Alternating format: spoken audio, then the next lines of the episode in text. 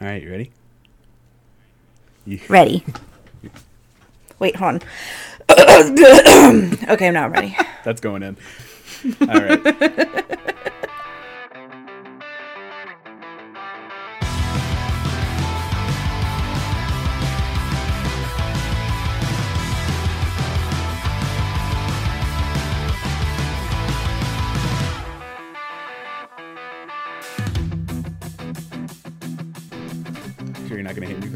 I promise. I'm so ready to see this dorkiest side of you I've yet to marry. Ladies and gentlemen, boys and girls, children of all genders, tonight, this podcast proudly presents to you its soon-to-be number one wrestling podcast in the world, the know-it-all, Baney, the fresh meat, Julia, LTR.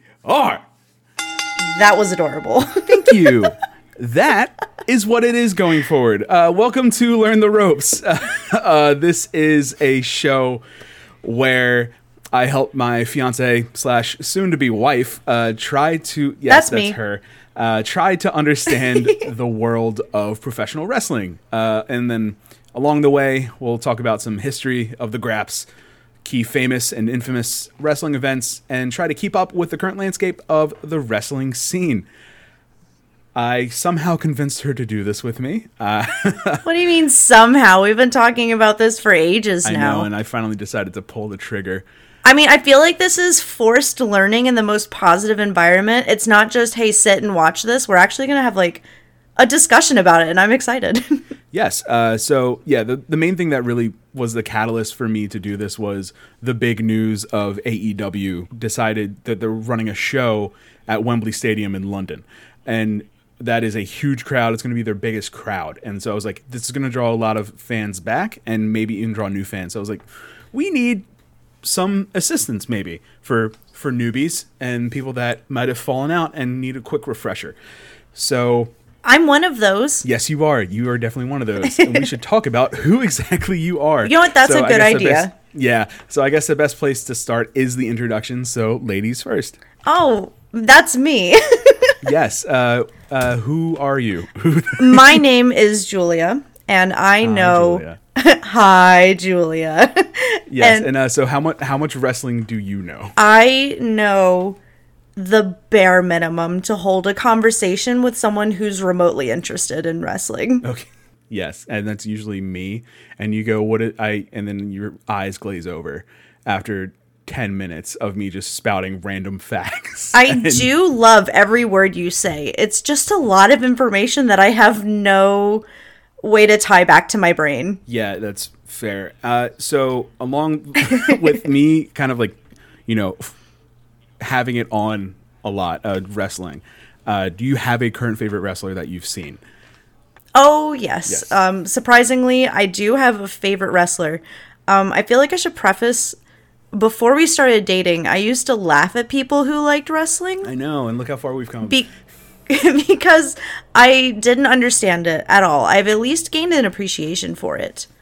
And now I like one of the most exaggerated wrestlers, two of the most exaggerated wrestlers I've ever seen.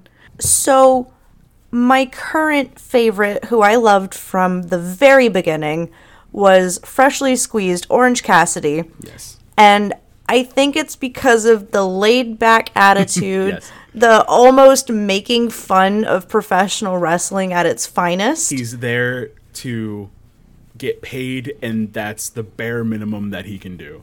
And it's the jean sweatpants for me. That helps. The jean sweatpants, the drawn and Sharpie intro where he says, put a cool move here to show to people, and it's just that. Just his whole idea of him is great. Of people understand that he is kind of somewhat of a joke character, but people love it because he knows that he is a joke character, kind of. And I think that definitely helps. And then my other favorite current wrestler, which has been a very back and forth thing for me, I like all of a sudden have decided that he's like within my top.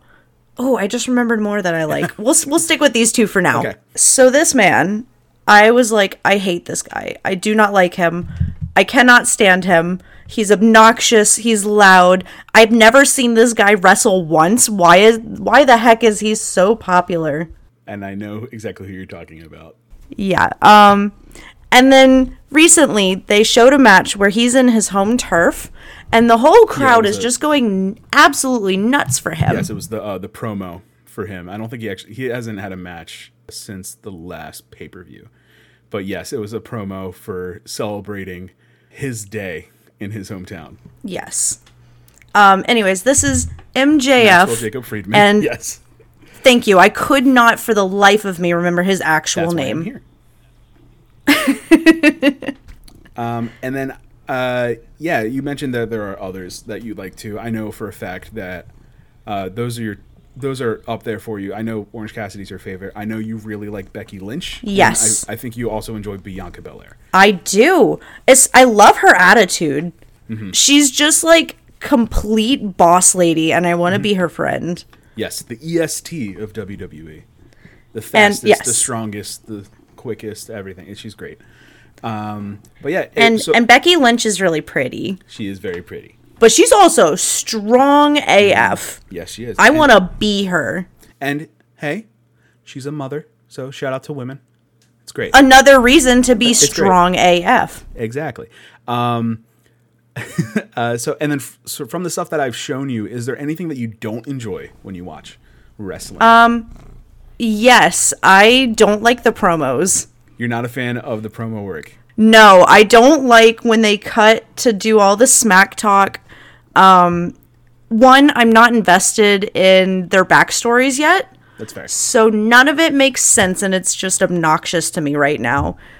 So I'm hoping I can have a better appreciation for the promos, because I know that's like 80% of the work, unfortunately. Yeah, it's if you don't know how to talk on the mic, it's very difficult to make it into any wrestling company, because you could be best in the ring, everything like that. If you don't know how to talk to the crowd, it's not going to go well. I want an example of someone who's a famous, or who could have been a famous wrestler, but could not for the life of them get PR down.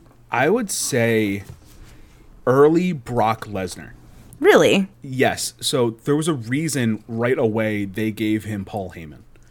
Paul Heyman was essentially like his manager that would walk out to the ring with him. Mm-hmm. And he would be the one that cut the promos. He would be the one hyping the matches. He would be the one talking down Brock's opponents and everything like that. Mm-hmm. Recently, Brock has gotten a lot better. He's a phenomenal person on the microphone, because it's kind of a carefree, I'm here to just have fun attitude now.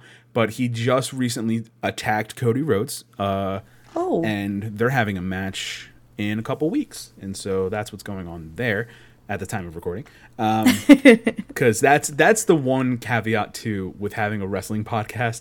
It is an ever-changing world. It's hard to keep up, but we're just here to have fun with it, and I think that's what is good about us having this between us right now.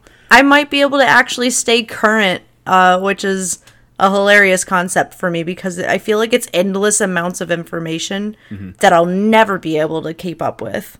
Right. Yeah. So I guess I should talk about myself a bit.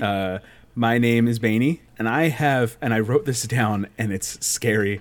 I've been a fan of pro wrestling for almost 20 years now, which makes me feel very scared. That's the way to say that. I'm not sure if I've been a fan of anything for 20 years, so honestly, it's impressive by itself. Yes. I will say that, like most general wrestling fans, I was a huge fan for many years. I got to middle and high school, fell off with the product, because I was just like, it's not good, it's not real, no. And then like end of high school, when I got into college, I was like, it also helped that my nephew was getting into it at the time, and so I was like, I was a fan of this, let me connect with him.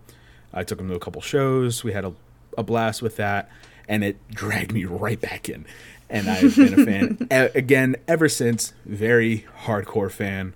Keeping up with the news, with the titular dirt sheets, which is something as well that we might cover. But I will say we'll try to stay out of the rumor mill as much as possible when it comes to wrestlers real altercations and backstage infighting and stuff like that. Like, unless it is a big enough story for us to cover. Like, we won't do, like, minute things like that. For me, right now, I'm a huge fan of what Rhea Ripley is doing. She is the current SmackDown Women's Champion. She is, as I have said during WrestleMania, and you're like, I don't get it, she's the goth mommy. Oh, that's who you're talking about. Yes, I remember seeing she's her. She's a phenomenal wrestler. She's a wonderful wrestler. I agree. She was very good in the ring. I just don't get the hype of goth mommy. Okay. Well, hey, to each their own. I'm also a huge fan of Eddie Kingston and Ricky Stark over in AEW and Ring of Honor. And then my original go-to guy when I first became a fan was Batista. I was a huge Batista fan. That, of course, so do you know who Batista is? Does Batista have a first name? Dave would be his first name, and that would be Drax in Guardians of the Galaxy. Oh! There you go. Yes. So, yeah, that's basically covering us to start. We're going to be your hosts through this magical journey. I teach Julia as much as possible and hope she retains every minute detail ever. That's going to be the key here, I guess. Am I going to retain any of it? We'll see. So let's cover a big basic that one has to understand to kind of appreciate the art of wrestling. Wrestling is scripted. I want to pull the Band-Aid off right away. What? Is that real? How could you? Yes. So the whole idea of, like, these people hate each other, he set his house on fire, like the things like that is scripted. There are many storylines that happen. However, the athleticism is very real. That I have come to appreciate. Yes. So you need the strength to throw your opponent, and you need that dexterity to twist your body through the air to land that splash. And sometimes midair. Yes, and midair. Which is impressive. Yes. You have to trust your opponent as much as you need to be able to do these moves. They're there to also make sure you're not getting hurt within the ring. Right. So, and there's also one term that we should cover that I might say every once in a while that is somewhat known to more hardcore fans. And I wouldn't say average viewers, because who's to say? That term is kayfabe. That's one that will come up a lot. Oh, I'd have to try to remember what... You've told me what this means before. Yes. Is this the real life part of it or the storyline part of it? Well, I'll tell you. Kayfabe is the term in the wrestling industry that refers to the events portrayed being real. So this is suspending disbelief within the non-wrestling aspects of the promotion. So the storylines, why the two wrestlers are fighting, and the wrestling gimmicks themselves. Specifically, like the wrestling gimmicks, you have the Fiend Bray Wyatt that you are not a fan of because you don't like spooky stuff. I don't like... Is that the lantern guy? Yes. Oh, yeah, I don't like him at all. He scares the crap out of me. Yes, I understand that. But you have... So kayfabe is like, you have to believe... Yeah, he has this weird Firefly Funhouse where he is a television host for, like, a kids' TV program that is, like, corrupting souls and stuff like that. The Undertaker is an actual dead guy. The Kane is literally the devil's favorite demon. You have all these things. You have the literal boogeyman for like, all of, the actual custody battle that occurred in the ring. And, yes. That was so funny when you tried to explain that to me. Being Eddie Guerrero versus Rey Mysterio, SummerSlam, I want to say 04. I always forget what year it was, but it was the year. That was my first ever pay-per-view, and I remember the custody battle ladder match for Dominic Mysterio. Gosh, it was so silly. It was SummerSlam 2005. That's what it was. So SummerSlam 2005, the custody ladder match battle. That was one of the first matches I ever remember watching for a pay-per-view. So it stuck with me. That's amazing. Which is great. So with kayfabe out of the way, let's get to some of the basic stuff. And there's one point in here that I actually wrote that I looked up just for you because you were confused when we were watching a match the other day. And so I looked it up for you, and I actually we're going to talk about it today. Oh, yay. I get answers. Yes, you do. So let's cover the basics. So to start, I really want to cover basic moves that you'll more likely see in almost any wrestling match. More often than not, most matches will start with what's known as a collar and elbow tie-up. This is a kind of a feeling out process between opponents. You place your left hand in a collar tie position, which is you grab the opponent behind the neck, and you then hold the opponent's right arm at the elbow. So you're both kind of like in the same position, kind of like holding each other there, kind of like the feeling out process of what exactly is going to go on throughout the match. Both people try to do the sprinkler dance at the same time, but actually make contact with each other. That is a good point. But yeah, exactly. Just like that. She did the sprinkler. Another one that I really like, it's called the Irish whip. You take your opponent by the arm and you throw them either towards the ropes or one of the corners into the turnbuckle. Ow. Kind of in a slingshot fashion. So like if you throw them into the ropes in a slingshot, that's how they like they turn, they bounce back, and you're able to do more moves that way. Mm-hmm. It's a setup, even more moves. These are all just setups that is common in every single match. The move got its name from Dano O'Mahony, who was a pro wrestler from Ireland. I was about to say, this sounds like the least Irish person to come up with this, but I stand corrected. Dano O'Mahony was his name. He was a pro wrestler from Ireland that wrestled in America from 1934 to 48. So we're going way back, almost 100 years. Huh. And his signature move was the said Irish whip that he would do in every match. That's what he was known for, and it gained popularity from there. I'm sorry, wait. How old is professional wrestling? Oh, it's so old. And by so old, I mean it's like 1900s. Like maybe even like late 1800s, like 1890s, 1895s onwards. It was more of a carny attraction at sideshows. And like they were like, we have this tough guy. Can you tackle him to the ground? And then from there, it like went into like, we'll have this like scheduled fight. Let's see who would win. And like they would bet money on it and everything.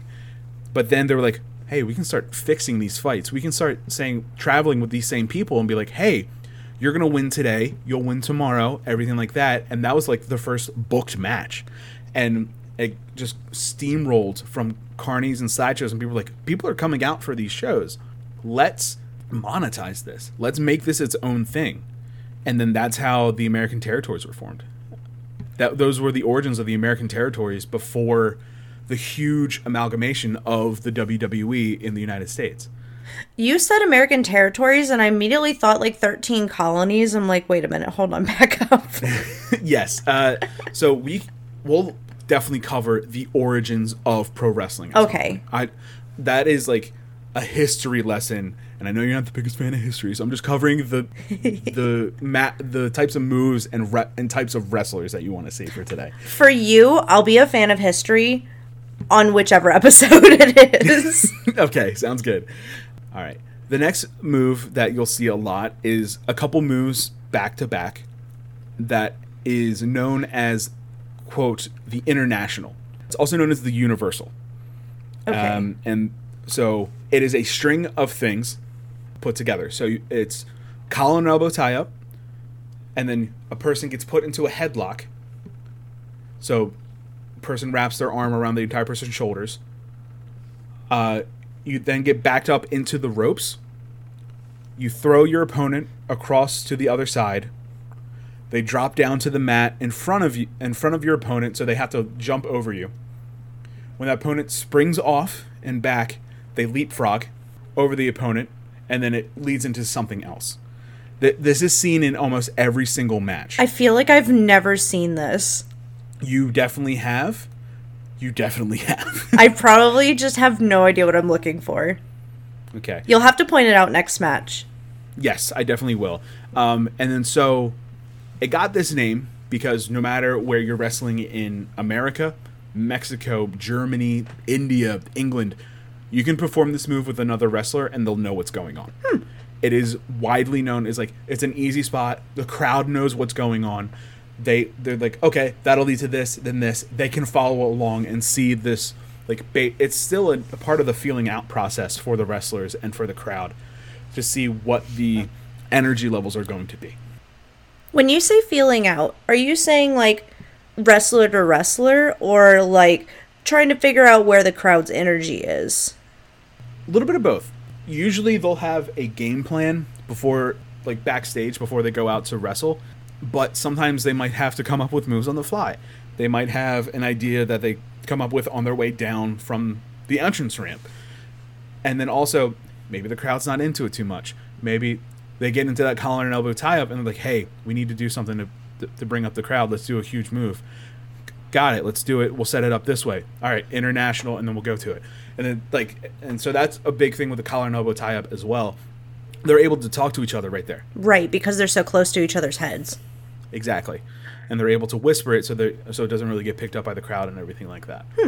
Another one that's not as fun and kind of a lull in matches, but it makes sense why they do it, is a headlock or rest holds.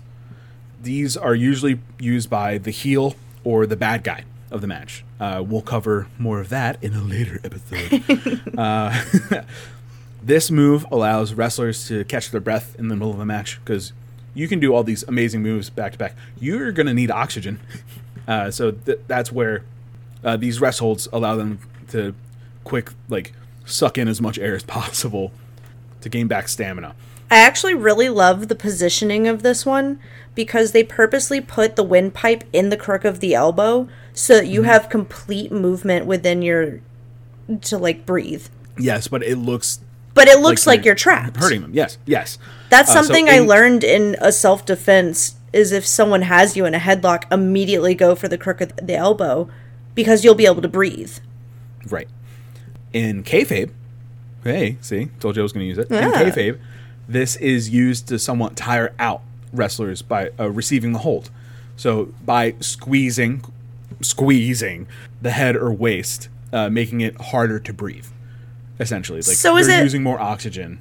So is it like they're flexing to make it look like they're squeezing, but they're actually not moving their arm? A little bit, yeah. It's they'll do like wide range of motion, or they won't apply pressure, but it looks like they are. Another big one that you'll see is like a bear hug type hold, where like they wrap their entire arms around the opponent, and it looks like they're squeezing the lungs and like squeezing their midsection. So it's like. They're trying to make them breathe harder. They're trying to do all this stuff in kayfabe and everything. That's about when I chime in. I go, hug. Yeah. That happens every once in a while. That's true. It's like, oh, they care about each other. Great. They're friends. I love you too, man. Yeah, it's great. Also, a big one is what they call signature moves. Signature moves are moves that are common in a wrestler's moveset and repertoire. Usually this is seen as a powerful move or unique move to the wrestler and will sometimes be a way for the audience to know that the match may be coming to an end. Like, it's like not a finisher, but like maybe like a pre-finisher? Yes. Or it's something that a wrestler uses a lot that... they are kind of known for. So a big one is Roman Reigns has the Superman punch where he like does like a jumping punch across the jaw. You have John Cena has one called the Five Knuckle Shuffle, which what a great name. Yeah, it's a euphemism for masturbation. Then Kenny Omega. Yeah. He got away with it and it's still called the Five Knuckle Shuffle to this day. Is that really a thing? Mm-hmm. Oh, well, I didn't know that. Mm-hmm. Kenny Omega has what he calls the V-trigger, which is a knee strike. Eddie Guerrero had the Three Amigos suplexes. Becky Lynch has the Bexploder, which is an exploder suplex, usually into... It used to be into a corner, if I remember correctly, or I might be mixing that up with Sami Zayn. But the list goes on and on. Orange Cassidy has a few. Like he has a tornado DDT that he does a lot, where he'll jump from the top rope and spike somebody on their head. So you'll usually... see that in almost every match. we'll talk about like what some of these moves are like. So you say like DDT, and I know that means. I actually forget what it stands for, but that is like somebody's head. Like we're face to face. I bend you down, put your head between my arm, and then fall backwards so you land head first. Ow. Yes. That's a DDT? That's a DDT. That move was popularized by Jake the Snake Roberts. That was his finisher that he created originally, and it was by accident. We can get into that later. That's a great story. Ooh. But you'll talk about like what some of these things mean. Like you say suplex, and I'm pretty sure that's where you like throw someone over, but I don't know which direction and with what technique. Yeah, no, of course. There's I will definitely cover those because there are plenty of different kinds of suplexes as well. There's just your regular suplex, back suplex, German suplex. Like there's plenty. There's a lot. Belly to belly suplex. There's a lot. It's impressive. Okay. The look of confusion on your face, it's impressive. So you mentioned it just a second ago. Finishing moves or finishers. We're in the end game now. The finishing move or finisher, it's mostly unique with each wrestler, and then will have its own unique name if the move is also used by more than one wrestler. How I mentioned Roman Reigns has that Superman punch. Mm-hmm. Orange Cassidy has the orange punch. It's the same thing. That's funny, though. Yes. He should have called it, like, Orange Crush. I wonder if there was a copyright issue. He might call it Orange Crush, but I think it's just Orange Punch.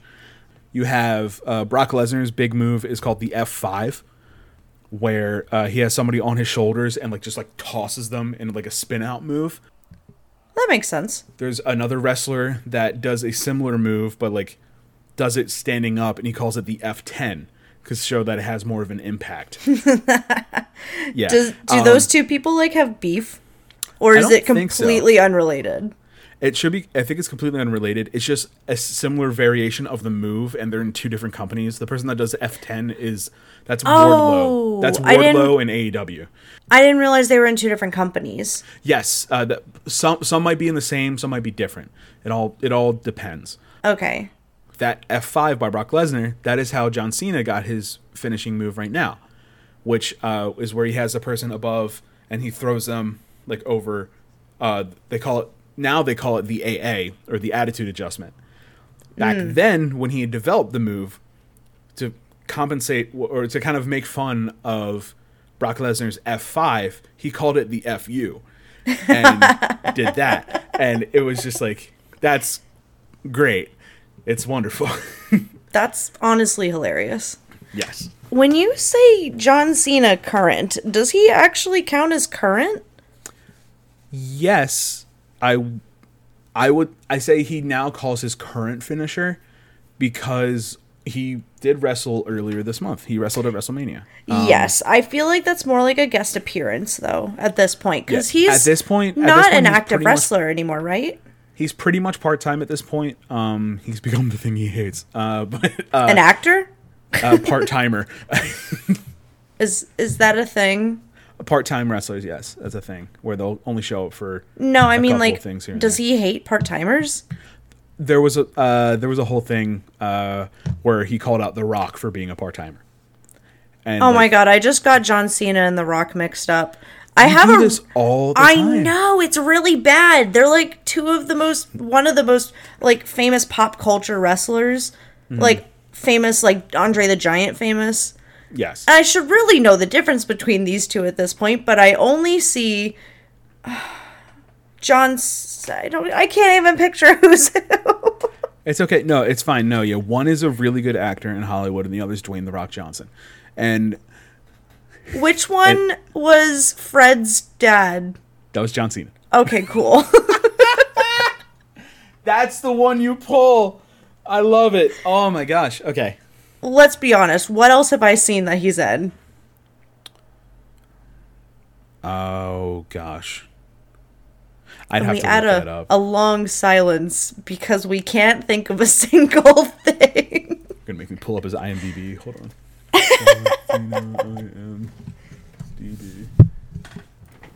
This is our podcast. I can do what I want. Let's see. No, you didn't watch that. You didn't watch that.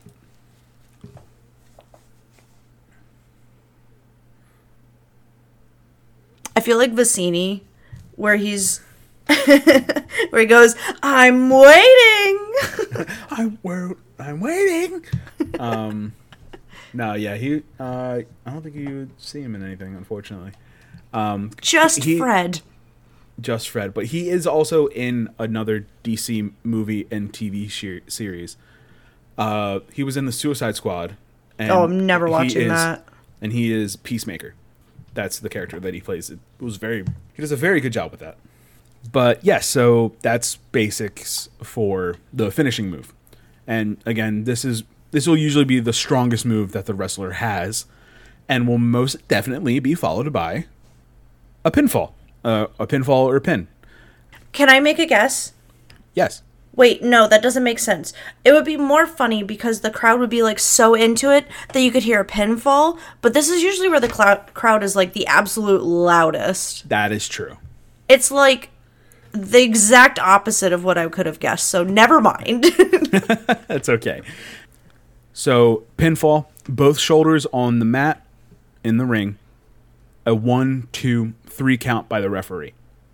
Unless it's something special, right? Unless sometimes it's something special. There's others.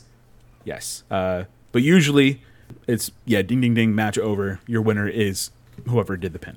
Me. It was you the whole time. It was me.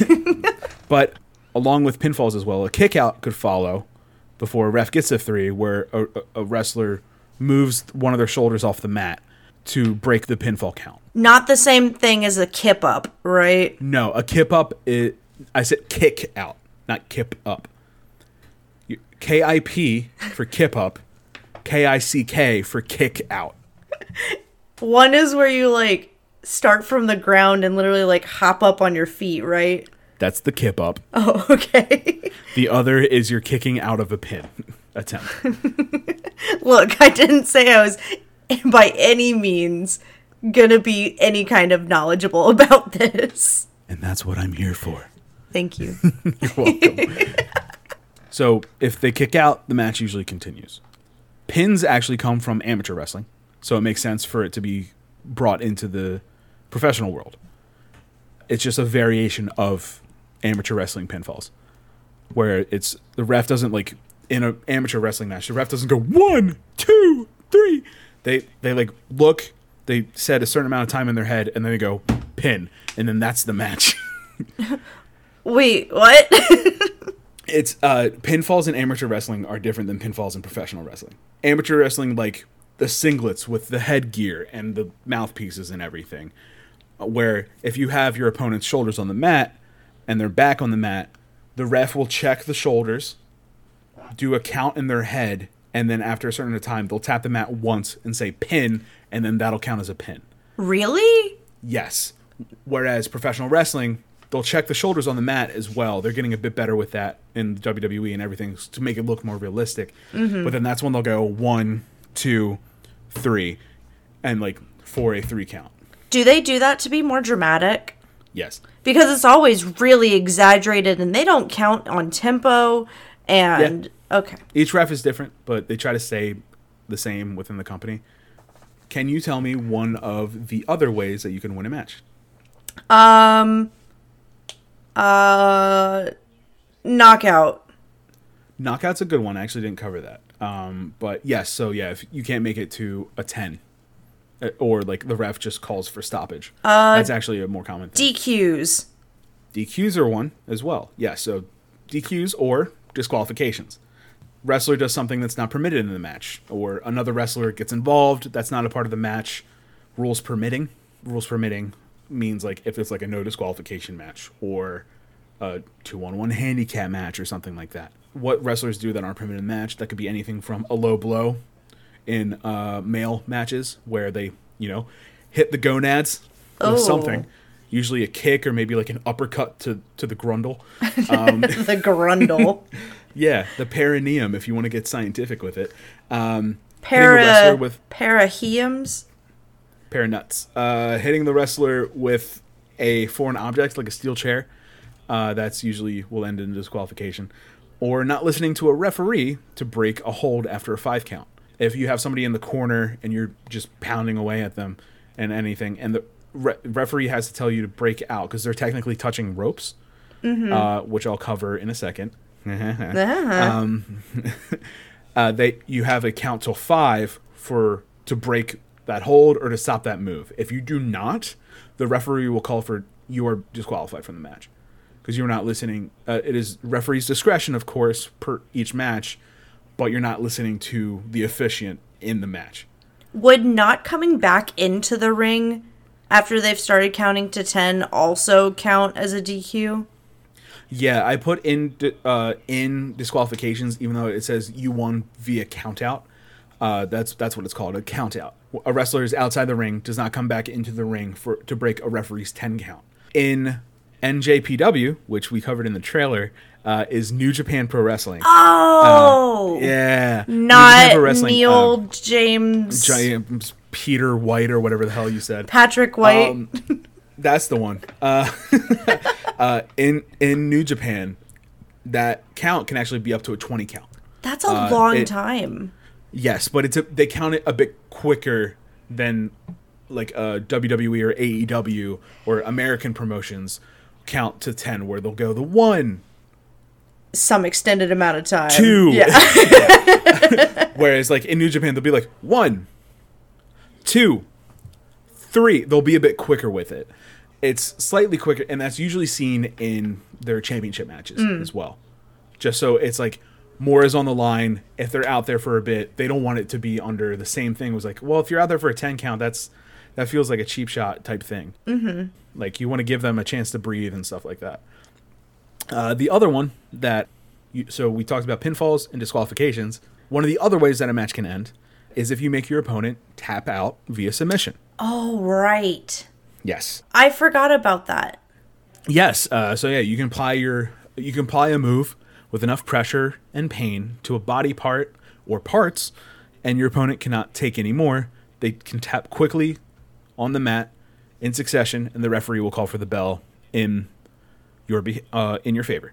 Unless, of course, the referee is not looking because of some heel distracting him. Whoa. You read ahead. I did not. Curriculum. You read ahead of the curriculum. I did not. We're not talking about heels. We're not talking about heels this episode. That is for another day. Fine. That's LTR 102. That's oh, okay. Sorry, yeah. I'm an advanced student. That's not a part of the syllabus. Oh, I'm an overachiever. Yes, you are. And I love you for it. One other thing, as I mentioned earlier, that you can see in matches, unless it's a no disqualification-esque match, like you have your no DQ. No holds barred, false count anywhere, things like that. The rope break is one that you were confused about the other day. If an opponents need to separate if one or both of them are touching the ropes that line the ring, or if they're underneath the bottom rope as well. The reason being, in most matches, a pinfall or submission has to take place within the ring and not outside the ring. And that's where the ropes come in. The ropes counts as outside the ring? The ropes are a barrier separating the inside and outside of the ring, and therefore do not count as either or. Oh my god, it's like 0. Yes. So, if a wrestler puts a hand or foot on or under the ropes, their entire body's not within the ring, therefore that pinfall or submission cannot count because a part of their body is outside the ring. Does that make sense? Yes. What if a person was to no longer be conscious while touching the ring? Could they lose? At that point, I would say it's referee discretion. Okay. At that point, if the referee wants to go via stoppage, they can. That is entirely up to them. Forces the match to continue because he's on the ropes. Yeah. You gotta go. Oh, shit. Sir, I can't move. You gotta keep going. Yeah. So, and like I mentioned before, when a wrestler has a submission move on their opponent and the opponent gets to the ropes and puts like a hand or foot on them, the offensive wrestler has a count to 5 to break the hold. So what a lot of heelish wrestlers do, a lot of the bad guy wrestlers, they'll look at the referee while they're holding this move, and the referee will go 1, 2, 3, 4, then they break the move. Wow. And like biggest one that does that is Bryan Danielson in AEW, where he's a technician specialist, he's a submission specialist. He'll have a like some type of move on a wrestler and they touch the ropes. He'll look at the referee, and then when they get to 4, he'll let go, and he goes, "I have till 5." He's utilizing the rules set, so he's not breaking rules. He is bending them right before they break. He is a lawful evil. Yeah, that counts. Yes, I would definitely say he's a lawful evil wrestler, but he's so good. He's like the greatest in the world. He's so good at this job. The grapes? Greatest. Oh. He's the grapes in the world. Well, he's vegan, so, I mean... Oh, I didn't know that. Yeah. Wow, fancy. Yeah, I know. In the aforementioned no disqualification matches, though, they do not have to break the hold, because it's no disqualification. If you can hold that move until forever. Like, even if they touch the ropes, it's like, it don't matter. You're like, I can't break the hold. The referee would be like, look, I can't break the hold because you're touching the ropes. Like, they're like... Because most wrestlers, it's like they're trained. They'll call to the ropes, they'll hold it, and then they'll bring themselves outside. And the ref's like, I can't count to 5. What do you want me to do? I suddenly forgot how to count to 5. Yeah. However, if they, in these no disqualification matches, if they get to the ropes and everything and they tap outside the ring, it still doesn't count. Because in these no disqualification matches, unless it's a false count anywhere match, the fall still has to happen within the ring. Huh. So you have to make them tap out within the ring. You have to pin them within the ring. Therefore, like if you like put in a regular no disqualification match, if you have them in a submission move outside the ring and they start tapping, referee can't stop the match. That is not something that they're allowed to do. In a tap anywhere kind of scenario, could you bring them into the stands and make them tap and then match over in the stands? Yes. That'd be so cool. Mm-hmm. That has happened before with Charlotte Flair versus Sasha Banks a couple years ago. I request to see that clip. I will show you that match. I will write that down on my phone. It's good. It's good. This is what the people came for. I'm the people. Yes, you are. I'll just have to find it because it was on a Raw. It was on a Monday Night Raw, so it's like back scroll. All right. So from here... you have like the basics of what can happen in almost every match. Okay. Now let's cover some types of wrestling styles. We're only going to cover like a handful to kind of just get your feet wet, foot in the door type stuff. If my feet are wet and in the door, I think your apartment's flooded. It's our apartment. Oh, shoot. You're right. That's our apartment. Yeah. All right. So we're going to cover 4 big types of wrestlers that you'll see in almost every company. Number 1, bruisers. These will be fighters, heavy hitters, powerful moves. They're the ones that throw their opponents all around the ring. It looks like they hit hard, and they know how to bring pain through hard-hitting moves. Is this like the chop slap thing? Yes, one of the ones that I have listed here is Walter or Gunther that does all the choppy chops and makes me cringe every time, but I love to watch. I can't look away. Was this the guy that was on Impractical Jokers? No, that was MJF. Oh, that did a chop? Mm-hmm. Oh. Yes, a lot of wrestlers know how to do the chops, but Gunther or Walter in the independent scene, he was one that was like known for doing the chops. It's like if you take chops from Walter, you know you're going to be in a lot of pain the next day. Like immediately red chest, maybe even some popped blood vessels. Ow. Yes. Great visual. Other ones under this, we mentioned him before. Brock Lesnar is under this category. Sheamus is another one. That's the Celtic Warrior in WWE. He's the pale Irish guy. Not me, but you also have Eddie Kingston, who is really good at hitting. He's a bit technical as well. And then one that I would put in here as well is Bianca Belair. She's a very hard hitting. She knows how to do her moves. She's seen as a force to be reckoned with. She's super impressive. Well. Yes, she is. She's very, very strong. Another one that you'll see are cruiserweights. These are wrestlers that are officially 205 pounds or less, usually on the male roster, because in a lot of companies, they actually won't announce their female roster weight because of just like they don't want to be rude. It's respectful. Yeah, it's very respectful. But at the same time, you're looking at the guys and it's like, yeah, this guy's 280. This guy's 195. Like it. That goes back to just how they always announce boxing and everything like that, which is where they get the term cruiserweight. Does Cassidy fall into this category? I would say yes. I think he's billed under 205. Well, he's weighing whatever. Yes, that's the whole thing. Yeah, he's weighing whatever from wherever. So when he was under a different gimmick, Orange Cassidy was 161. Okay. So he is technically a cruiserweight, yes. However, so again, cruiserweights 205 or less. These wrestlers are more than likely to move quicker than others, and then modern versions will do a lot of flippy shit. They will do a bunch of moves off the ropes. You'll see this a lot in AAA, which is a Mexican company, as well as CMLL, which is another Mexican company. A lot of Lucha Libre falls under this, which is the Mexican professional wrestling. Was this like the guy that would walk the rope and then do like a front flip off of it? Komendar, yes. He just signed with AEW. Dude, actually. He is awesome. He was wonderful. I'm excited to see what he brings to the company. What was that? This is my first time watching him. What was that in that we were watching that? He was on the Ring of Honor show that we were watching. And then he had a couple more matches on AEW. And then it was announced last week that he actually signed with the company. So I'm very, very excited to see what he has to offer. Nice.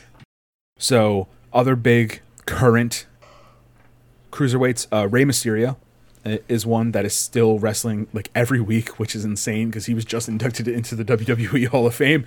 And then you have Sammy Guevara and Darby Allin in AEW, two pillars of the company. They're actually going to be wrestling as we're recording. They're wrestling tonight. Oh. So we might have to watch that. They're really, really good. And I'm very excited to see that match. Third kind of wrestling style that we'll cover are technicians. These are wrestlers that focus on submissions and holds that give pain to opponents, specifically like joint manipulation as well. Ew. Shayna Baszler is a big one in WWE. Ronda Rousey as well I would put in here. She's kind of a mix of a technician and a bruiser. Mm-hmm. Bryan Danielson, as I mentioned before. And one of the best technicians in the world, Zack Sabre Jr. I'll try to find some matches of him for you to watch. He is a British guy. He mainly wrestles for New Japan. He is great. He's snobby. I love him so much. And the final one that we'll cover for today are the Giants. Big, meaty hosses of people. Andre. Just Andre the Giant. It's in the name. The guy that's like 7 foot.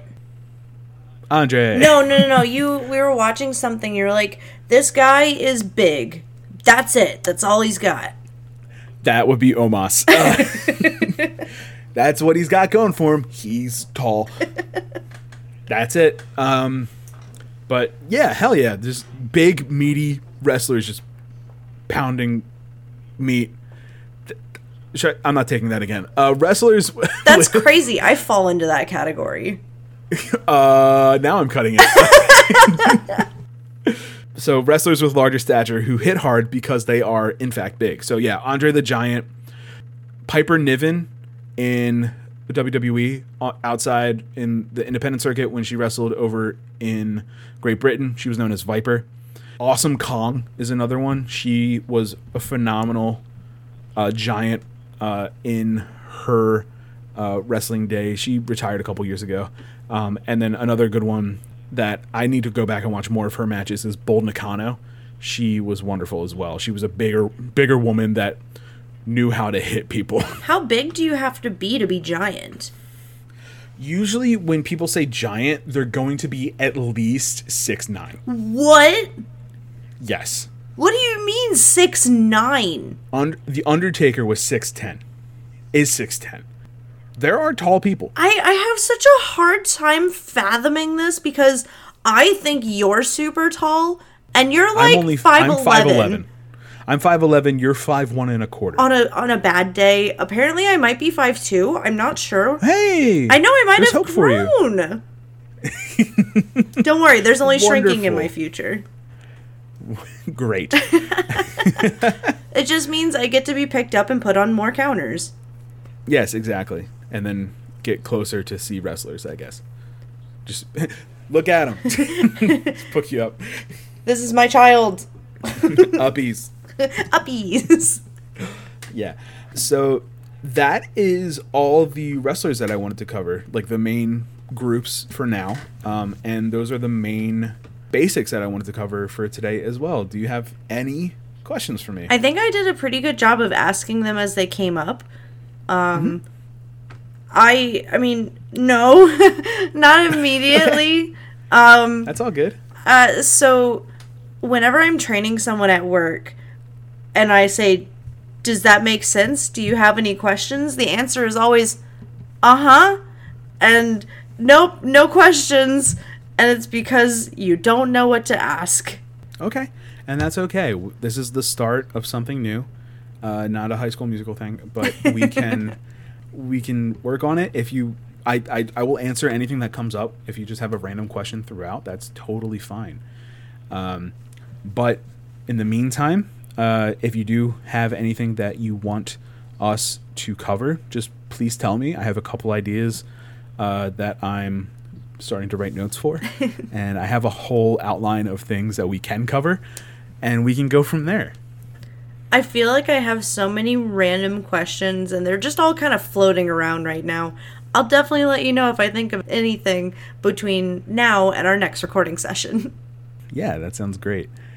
And I think with that, that does it for our first episode of LTR. And if you there, lovely listeners, have a topic you would like us to cover in the world of wrestling, you can message us at learntheropespod@gmail.com and follow us on our social media. Right now, we only have a Twitter page at podltr, and we will be making a Facebook page as well, just in case you want to follow us on there. But yeah, no, this was a blast. I'm excited to learn more. Yeah, and I'm excited to teach. So until next time, I've been Baney. I'm still Julia. Yes, you are. And we'll catch you on the ropes next time.